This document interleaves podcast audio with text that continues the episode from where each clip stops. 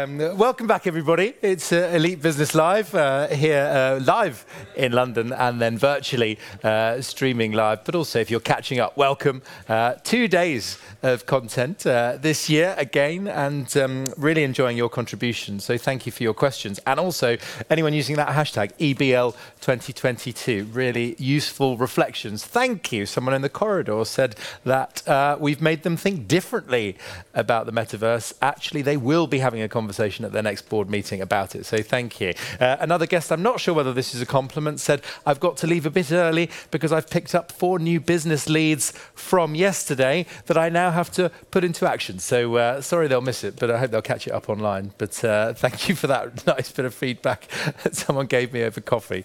Um, our next session is about talent and uh, really looking forward to a great panel. But before that, uh, why don't we get ready to meet our next keynote speaker?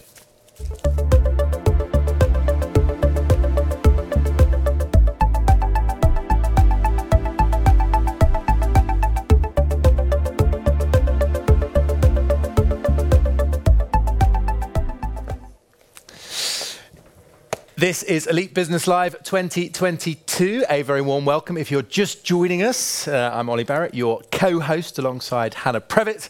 And it's now time to talk about all things talent. Um, I'm very interested in two very different worlds. One, the startup, the maverick, the disruptor, the very early stage company. But I'm almost as interested in the really established companies and how they go from A to B. How do they get their head round?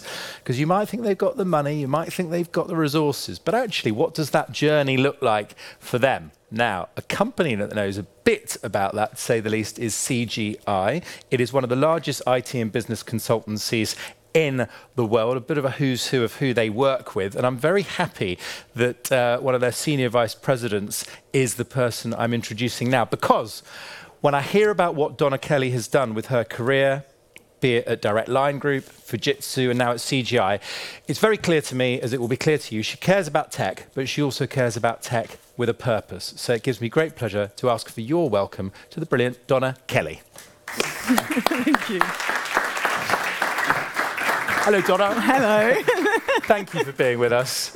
Thank you very much, Ollie, and I like the introduction as well. Yeah, well, you've worked with some amazing firms, so uh, yeah, pretty pretty large organisations. Yeah, yeah, certainly the world leaders. Yeah, and it's good to be back in a room as well. I must. Oh, say. it's so lovely to see so many faces. So uh, hi, everybody. There's no, no Zoom today, I'm afraid, but uh, no, Donna, we're uh, we're all is. So thank you very much. Okay, thank you. Um, so um, I'm just going to give you a little bit of background uh, into my journey. Uh, so I started off life as a nurse. Um, wasn't ever something that uh, I thought that I would do, but when I was young, career opportunities, especially for women, tended to be in the caring sector. And so I literally started off life nursing, started working in accident emergency, worked in Great Ormond Street as a sick children's nurse. So quite an, ex, you know, an ex, extended, I suppose, experience in that world. Um, I then became a parent and unfortunately, well, I say fortunately, unfortunately, um, a single parent at that. And it didn't allow me to continue doing nursing in the way that I was. In those days, there was no flexibility in working. You had to work the shifts. And being a parent of a young child, that was almost impossible to get childcare. So I found myself working in a factory as their industrial nurse. So I've gone from this thriving, very, very fast paced accident and emergency world to occasionally doing an ear syringe and giving, uh, you know, some paracetamol. Right next door to where my surgery was, and I was always very proud that I had my own surgery, but right next door was the IT suite. So, just purely out of boredom, and I didn't want to sit in there on my own all day long, I started spending a bit of time with the IT guys. They started doing, giving me a bit of training. Just out of curiosity, I started learning. And eventually, they said, Why don't you apply for the job in the IT department? And I was like, Don't be daft, I'm a nurse. And they were like, No, no, no, you can do this. There were no men in the industry at that time, and I'm talking over 30 years ago. So I started working in IT and I felt that actually my skills were quite transferable and I find this a lot now in our industry. So I knew nothing about tech, but what I did know about was how to communicate with people, how to solve problems, how to find solutions, but probably most importantly was about how I could translate things. So I'd gone from working with consultants who talk in a very complicated jargon language to having to translate that to patients to actually tell them what was wrong with them and what we're going to do about it. So that learning skill and those skills being transferable kind of enabled me to establish a career in IT. So I think you know my fir- my kind of my my first lesson really was I had no bias or I thought I had no bias because, you know, being a nurse, you don't look at anybody in a hospital bed and think, you know, what race they are, what sexuality they are, there's no such thing. You're literally dealing with everybody. So I since have found out that I do have a bias, and I'll share that with you a little bit later. It's not something that I'm hugely proud of, but I do have a bias. Um, so I joined CGI approximately, well, it was eight years ago. And after the first year, we had a couple of networks. So we had a women's network, and we had, I think at the time, it was probably an LGBT network. And the Women's Network was considered to be a place that women went to go knitting. There was always a joke, you know. I mean, all the women in the room will probably nod knowingly at this because it's exactly what it was like. Um, and the LGBT community were all about pride. So it was great to have networks at that time, but they weren't really beneficial or useful in the way that I thought they could potentially be. So within CGI, we established networks that first and foremost have to be voluntarily participated in. So we don't employ anybody that's job title is D and I. Mine isn't. I run a business, probably 180 million P&L turnover each year, 600 employees. So being the executive sponsor for D&I is something that I do because I want to do it. I think if you employ somebody to be responsible for D&I, it becomes their job, and everyone can point the finger and say, what are you doing about it? So we started off looking at our diversity across CGI. And it's not the easiest thing in the world to get metrics and measures, but certainly try to establish as much of that as you possibly can. The second thing that we did was we don't set targets against diversity. And I think that's quite an important thing to do because how do you know when you got there? So is it when you get to 50% women? What happens when you get to 51?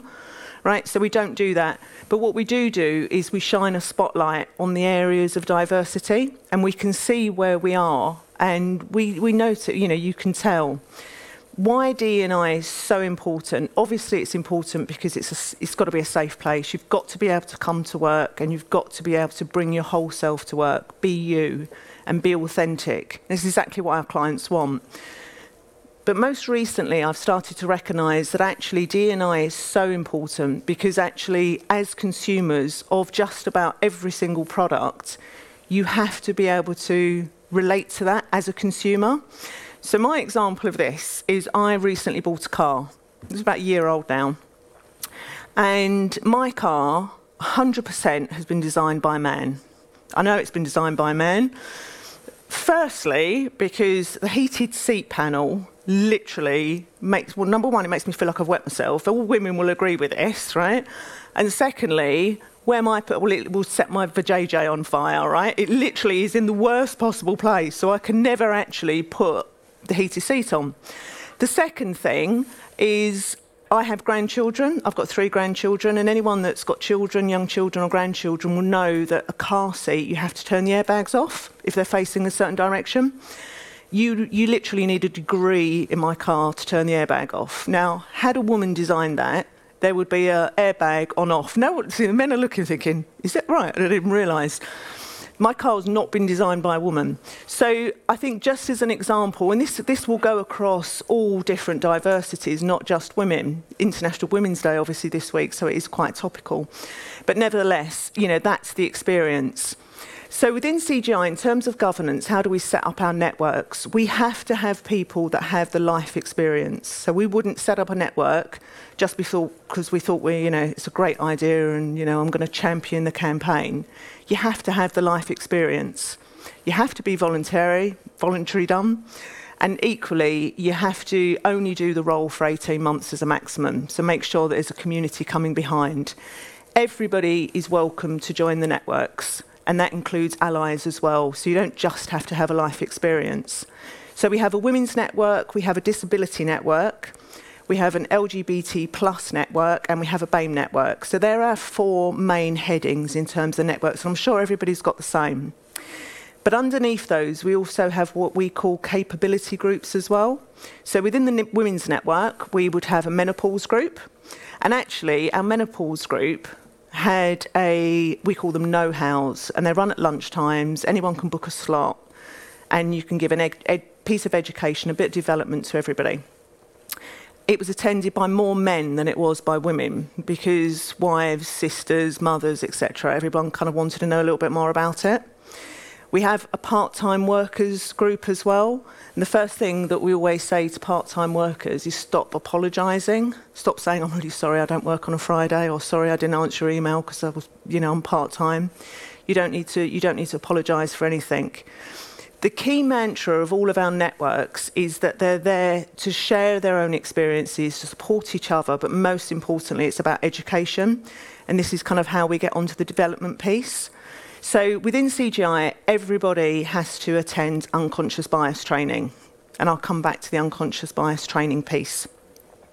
So my bias is that it, I, it's called benevolence. It's a benevolence bias. And this is probably because of my background and my history and the fact that I used to be a nurse. I'm a very caring individual.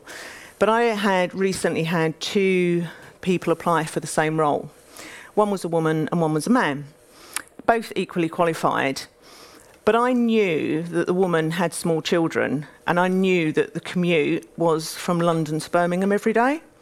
And so I made the decision on her behalf, which is the most shocking thing to do, that it would be best for her to not be successful in achieving that role, and it'd be better for the man because I didn't, I was thinking of the children, I was thinking of how she could do childcare, all of these kind of things. So because of, because of my caring nature, I thought that was the right thing to do. I did actually stop myself and before I made the appointment uh, because someone pointed it out to me, which is always a really good thing. Speak up, always correct people. And I spoke to the, the lady and said, look, you know, I wasn't going to take this application forward because you've got young kids, right? And how are you, how, you know, is that not a concern to you? And she said, absolutely not. My mum and dad live in Birmingham and I've been looking for an opportunity to move up there for years. And I was like, oh. So be aware and be knowledgeable of your own bias. And don't be ashamed to say what it is either, but work on it. So now every opportunity I get, I always think, is that just you, Donna, being overly caring? You know, what gives you the right to be able to do that? So, um, mentoring is also a key part as well. And I always say to people, you know, they contact me, you know, Donna, would you be my mentor? You're a woman, and, you know, role model, all those kind of great things. Um, and my response to that is, what is it you want to achieve from it? And what is the game, the goal? What is the aim? So it's normally because somebody wants to get promoted within the organisation or they want to increase their visibility. And I might not be the right person for that. It might be a man. You know, why always use that affinity bias, which everybody does? You look for someone like you to use as a role model or a mentor. So trying to think about your own biases, because you may have an affinity bias as well. So um, another thing that kind of I, I think we should educate ourselves about is about being sensational or over sensational to the point.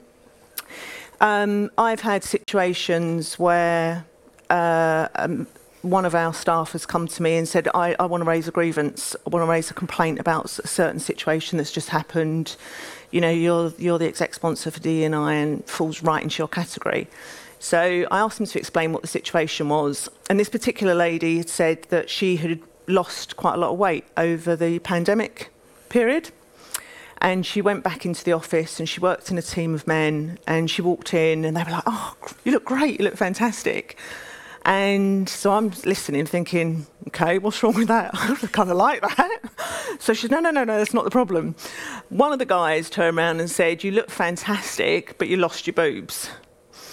And, you know, you kind of gasp and go, oh my God, I can't believe somebody actually said that. But it is very, very, very rare that somebody would intentionally set out to cause you harm. It's so rare that normally it's just people's education. It's just what people understand and what people know and how people need to act. So I said her, look, you know, you're going to raise a grievance you know, we're going to have a hearing and yada, yada, yada. You know, isn't it better that we just educate this individual and just tell him how he made you feel? And I said, if you're not comfortable doing it, I'll do it. And she was like, no, no, no, I'm, I'm okay, I'll do it, I'll do it. Because we, we do normally get on okay. So she did, and that's it, finished. You know, someone now is educated, and that's a really great thing. Um, the other thing is around inclusivity, is about I would say it probably falls more into the BAME community or the BAME networks than it does in any other. But it's your parents gave you a name, and how many times do people mispronounce your name? Uh, I work with somebody called Siobhan, and everyone calls well anything from Siobhan to you know. Have you ever met a Neve? I mean, you know, there's so many different names out there, and as a presenter, I've stood up on, you know, stood up in a similar situation to this to give out awards, and I look down at the bit of paper and I look at the name and I just think, oh my God, how do you pronounce that? Because there can be nothing worse than someone getting your name wrong. I mean, you know, it's like the first level of respect is getting somebody's name right. So one of the things we've introduced within CGI is we call it SWAN, starts with the name. So now everybody's signature, if they've got a complicated pronunciation, now phonetically spells out their name. So Siobhan will just be S H E V hyphen E N. Siobhan. So easy, right? It's not how she spells it, it doesn't sound that way, but phonetically spelling I think is really important.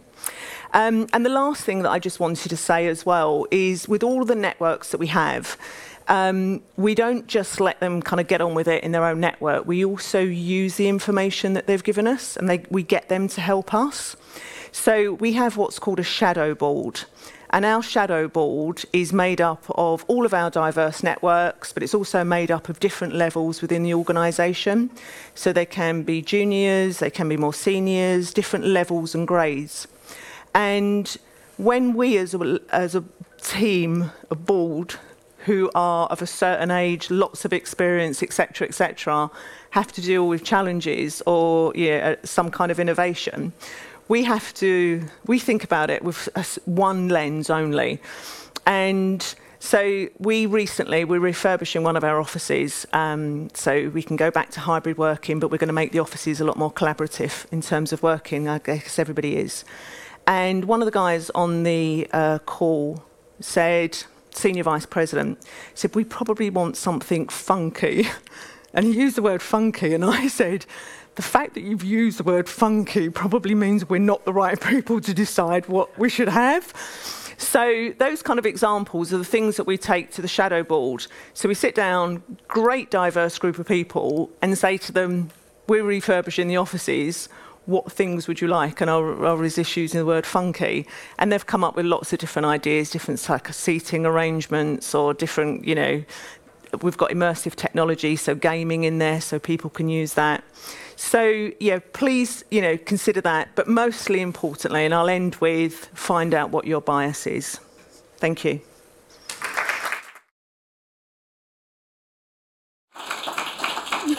Thank you. Um, I thought that was brilliant. Wouldn't you agree? That was really, really great. Thank you. Thank I, um, you.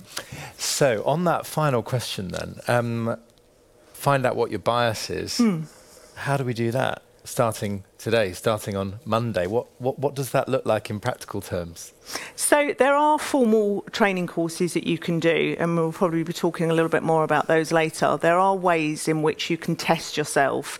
But just, gen- I think personally, I think just generally, look at what others are doing and what others are saying. And if it makes you feel kind of slightly uncomfortable, bring it to their attention. So it's not necessarily inward looking, because I don't think you're always going to recognize it yourself, but observe it in others and say something. So call it out.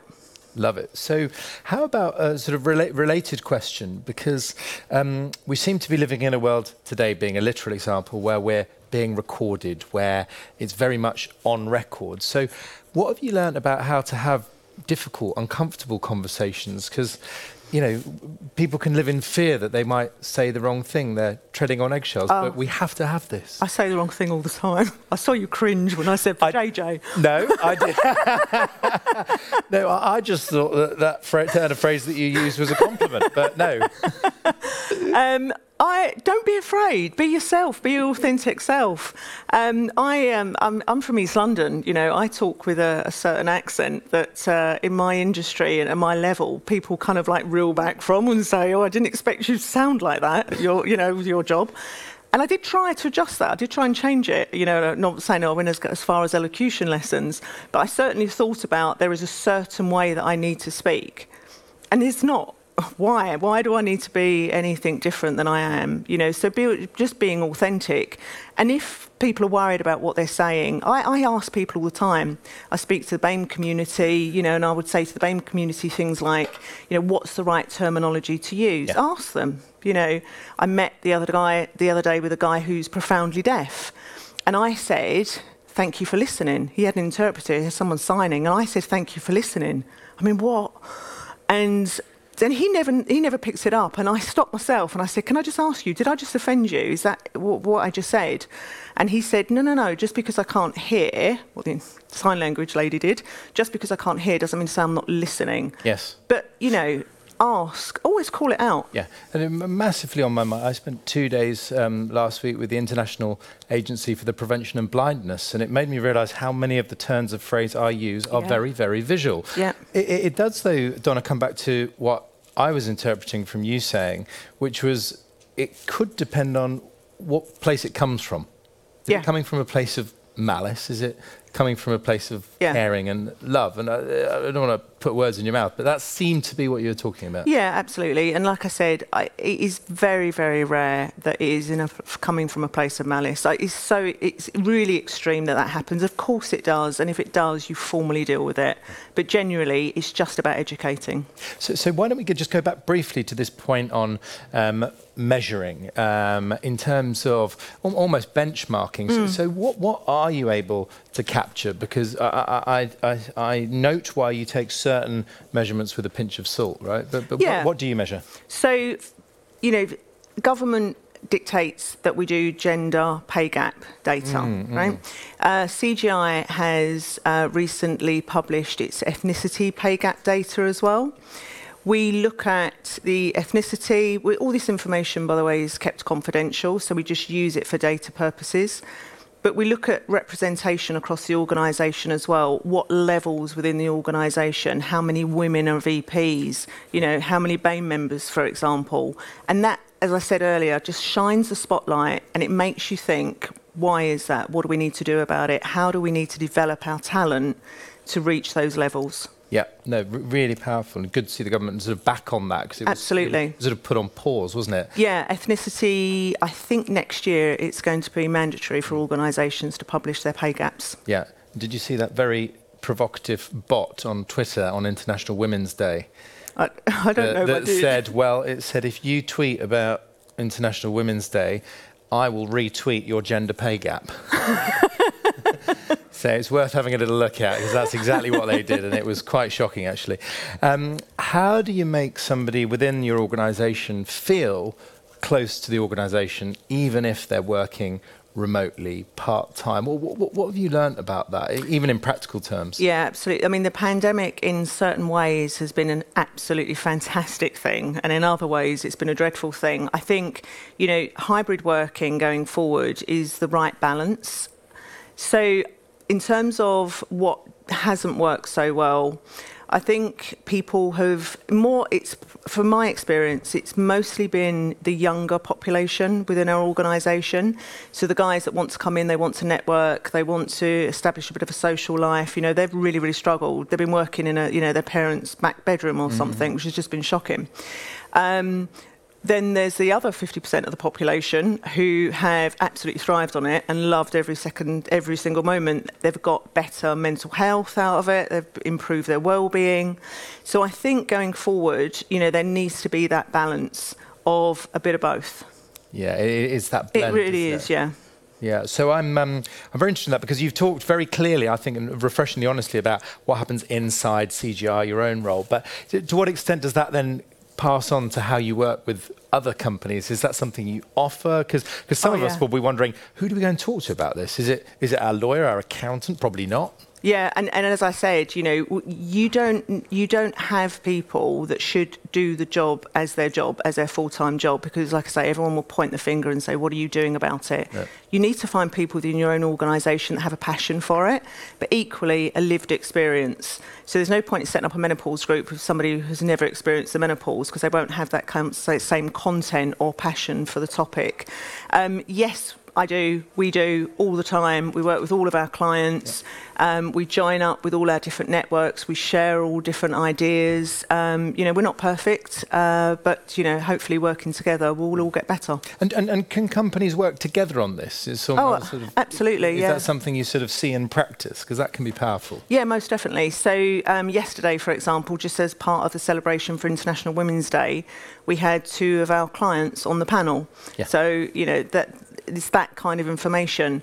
I work closely with a few of my clients, and I'm actually on their people board. So, I'm not, I don't work for their company, but I sit on their people board. Hmm. And again, we just share experiences. So, yeah, we are, we are always willing to help. So that's a cool idea. So, so just how to, this is sort of an interesting term. They're people board. So that's a Yeah. separate panel. Does it have power? Is it? Yeah, so this Sounding is, board? Yeah, so within this particular organisation, which is a university, um, they have representation. They call it a people board. So a group of individuals that represent the people. That again, it's a bit like our shadow cabinet that come from a diverse, different population and do the best. This isn't about the student intake. This is about the staff that they have working within the university. Love it. What a brilliant idea. I think really, really could Mm. be used by so many organisations of different sizes. Uh, Donna, will you stay with us for our Oh, panel love to. discussion? I'm not letting you off yet. Really, really enjoyed that. Thank, Thank you very you. much. Donna Kelly, thank you very much. Please have a seat. As Donna takes her seat, we're going to get ready to meet uh, our brilliant panel for the next chapter of our discussion in just a few seconds' time.